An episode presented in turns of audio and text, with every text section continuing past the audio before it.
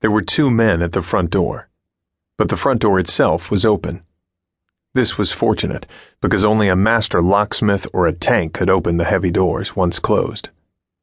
The guards should have been protection enough, plus the inner doors between the foyer and the home's interior, a high fence topped with razor wire surrounding the property, guards at the front gates, and a surveillance room that monitored the grounds. There was no reason to keep the big door shut. Amit had already handled the guards at the gate. They hadn't opened the fence before dying but he had easily scaled it.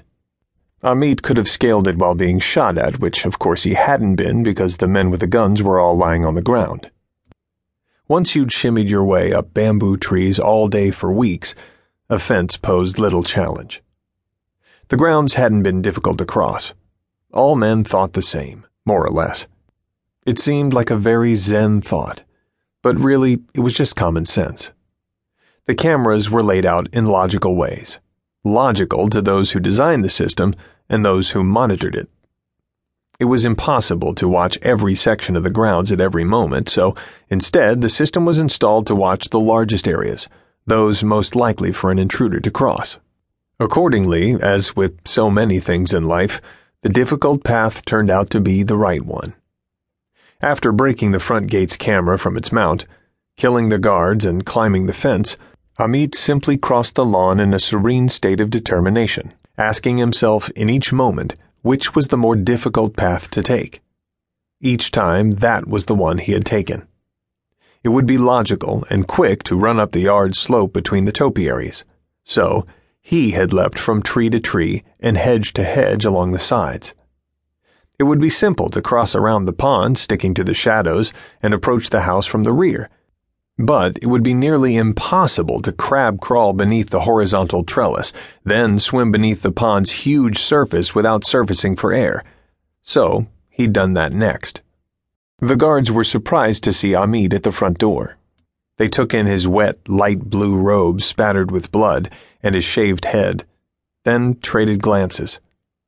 What could this crazy vagabond possibly want? The fact that the crazy vagabond had gotten past all of their security didn't matter. They saw nuisance rather than threat.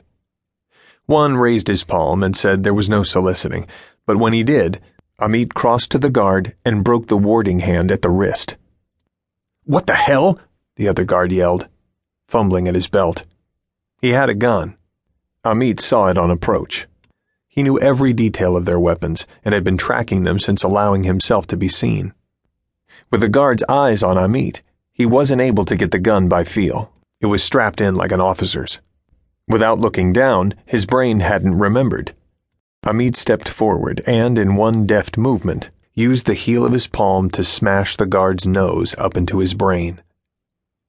The guard went limp and crashed to the steps.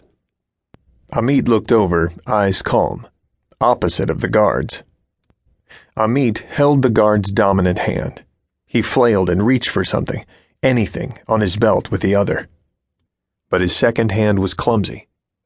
Most people didn't train as the shadow monks did, and could only use some of their muscles. Amit pulled the guard's hand around his own neck, then used momentum and positioning from his opposite hand, neither was dominant and never had been, to snap the man's neck. He looked up, knowing he'd see a security camera. This part was unavoidable. In fact, desired. The right hand would never barricade himself inside. He'd fight, because he had something to prove. But like all cowards, he'd fight with the hands of others. Amit gave the camera a sarcastic smile and nodded at the men behind it. Then he sat on the stone steps and waited. While waiting, he pulled a set of prayer beads from his robes and started to rub them. He looked at the dead guards. No, the others would never have understood. They'd have said that violence begat violence, and that an evolved soul transcended the need to inflict harm on another. They'd tell him a man should never kill, that to do so polluted his soul. But as Amit looked on the guards, he felt no guilt.